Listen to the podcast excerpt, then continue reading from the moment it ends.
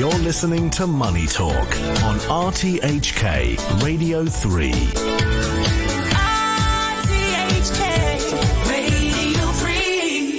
Welcome back to Money Talk. And in Your Money Today, Carolyn Wright takes a look at how to make some cash from digital assets that you might not realize could actually be working harder for you. Good morning, Carolyn. Good morning.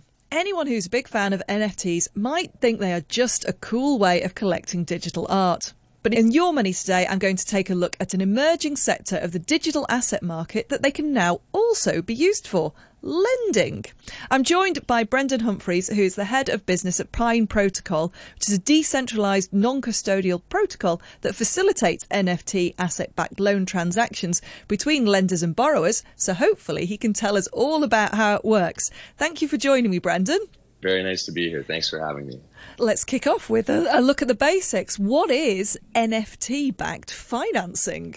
Maybe first I will set the stage and explain what an NFT is popularly looked at as today and sort of what it truly is and, and, what some people think it will one day represent. So the evolution of cryptocurrency coins technology to NFTs really means unique identifiers represented on the blockchain. For example, if I had a Bitcoin and you had a Bitcoin, you would trade me bitcoins. They're worth the exact same. Same as if you had a hundred dollar bill and I had a hundred dollar bill, you would trade me. They're fungible tokens. Essentially means they're the same in layman's terms. So the difference with an NFT means each token is individually unique. And so at this point, you can represent data on chain with an NFT. And popularly today, that's meant pictures. But really, an NFT can represent anything on chain.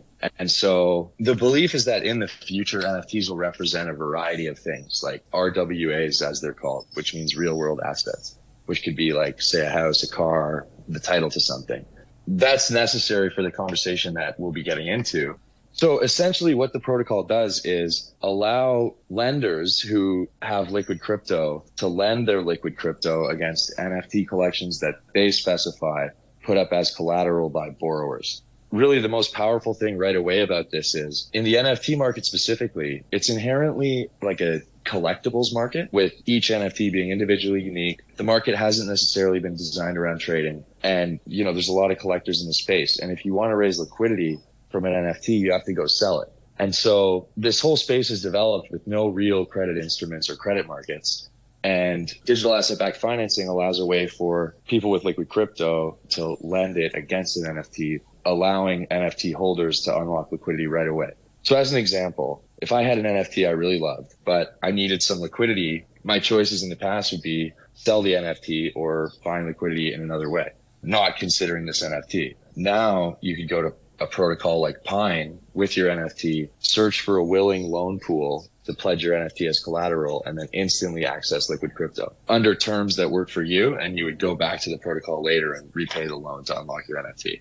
It's basically using your art as collateral against the loan, isn't it? And and this has been done for a very long time in the traditional finance world that you could raise a, a loan against something you own that is a, a, real life asset. So how do you see this changing um, the future of finance, uh, allowing these kind of loans? You're exactly right. It's exactly like the real world, where for a long time, like throughout human history, you can go to a bank or a financier and pledge some type of asset as collateral and get a loan. And that could be anything depending on the institution and the arrangement. In this case, because everything is smart contract based, the protocol and smart contracts will validate the NFT. We have live valuation and pricing at all times pulled from pricing oracles. And so it's pretty funny that this is starting with pictures of cartoon monkeys, but the technology allows you to go to the loan protocol and instantly access credit. The difference is there's no application process. There's no bureaucracy or paperwork or we're waiting. The borrower can instantly access liquidity against loan pools that are set up against the collections that they hold one of the things that in, is in my mind is is thinking about the riskier aspects of this. I guess NFTs are seen as a quite volatile market now. So you know, you talk there about setting the price, which is reasonable enough, and and I guess you would expect that price not to shift that much when you are using it as collateral for the loan. How do you work out what the the fair price for that NFT is, and what happens if it changes significantly? You're definitely right. NFTs are, I think, the most volatile asset class in human history.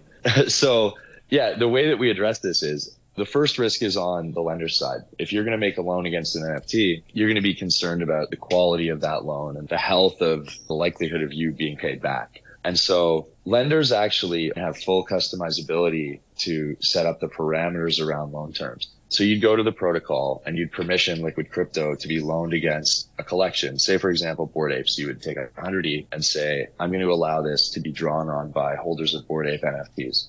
When you permission the liquid crypto to be borrowed against, you actually get to set the interest rate, the terms of the loan in terms of duration, and the LTV, collateralization factor. So that number is the max percentage of the floor value of the NFT that can be borrowed against and essentially helps control risk for a lender. So if a bored apes worth 50 ETH floor and you set a collateralization factor of 50%, a borrower can instantly draw half of that floor value. So the way that we make sure the pricing is always dynamic and there's a reliable price for the NFT in question is the protocol automatically pulls pricing sources from oracles from around the space. So the pricing will always match what the prevailing price for that NFT collection is in the market. And then if the price changes throughout the course of the loan, the LTV is dynamically calculated. So there's always a loan to value ratio associated with every loan. This sounds like it's pretty customizable. How difficult will it be to get more traditional players in the finance space to jump on board with this kind of idea? Because I would assume that in the in the past they have wanted a lot more control over these aspects.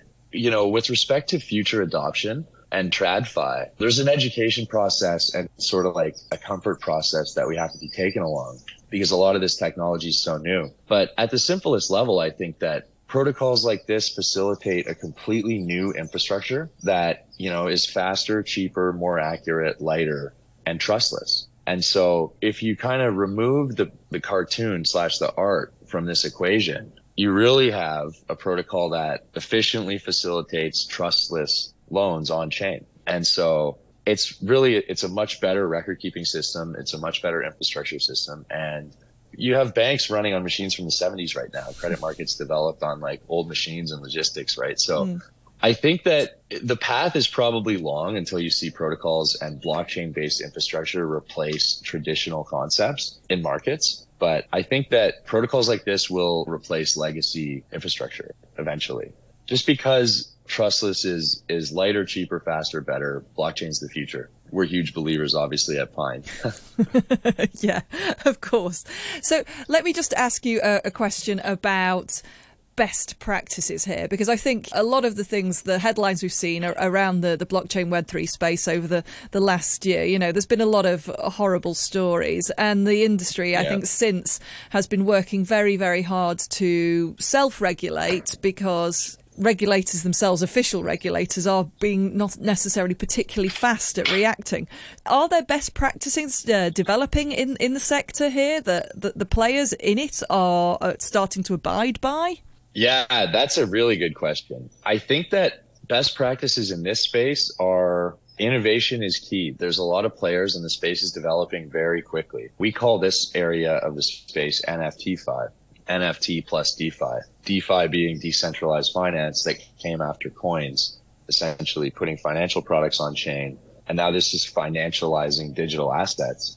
We're trying to be forward thinking in that we think that there's opportunity for mass institutional adoption here with a protocol that can facilitate credit transactions like this. So that's why we've built the protocol with regulatory considerations in mind and immense customizability around loan parameters for lenders to sort of allow people and, you know, parties that want to lend or borrow to find an arrangement that works for them and be regulatory compliant while doing so and being able to manage their risk on what's viewed and inherently is a volatile asset class in NFTs. But if you remove the picture from it and just think of the NFT as a marker for an asset, like the bank's tracking all assets they're doing financing against, you know, with some ba- some ledger that's copied and there's redundant copies at a regulator and everything else it's just moving the record keeping system on chain. And then the implications of that are massively far reaching, just like, you know, they were with Bitcoin on chain and then Ethereum and being able to develop smart contracts around the digital tokens.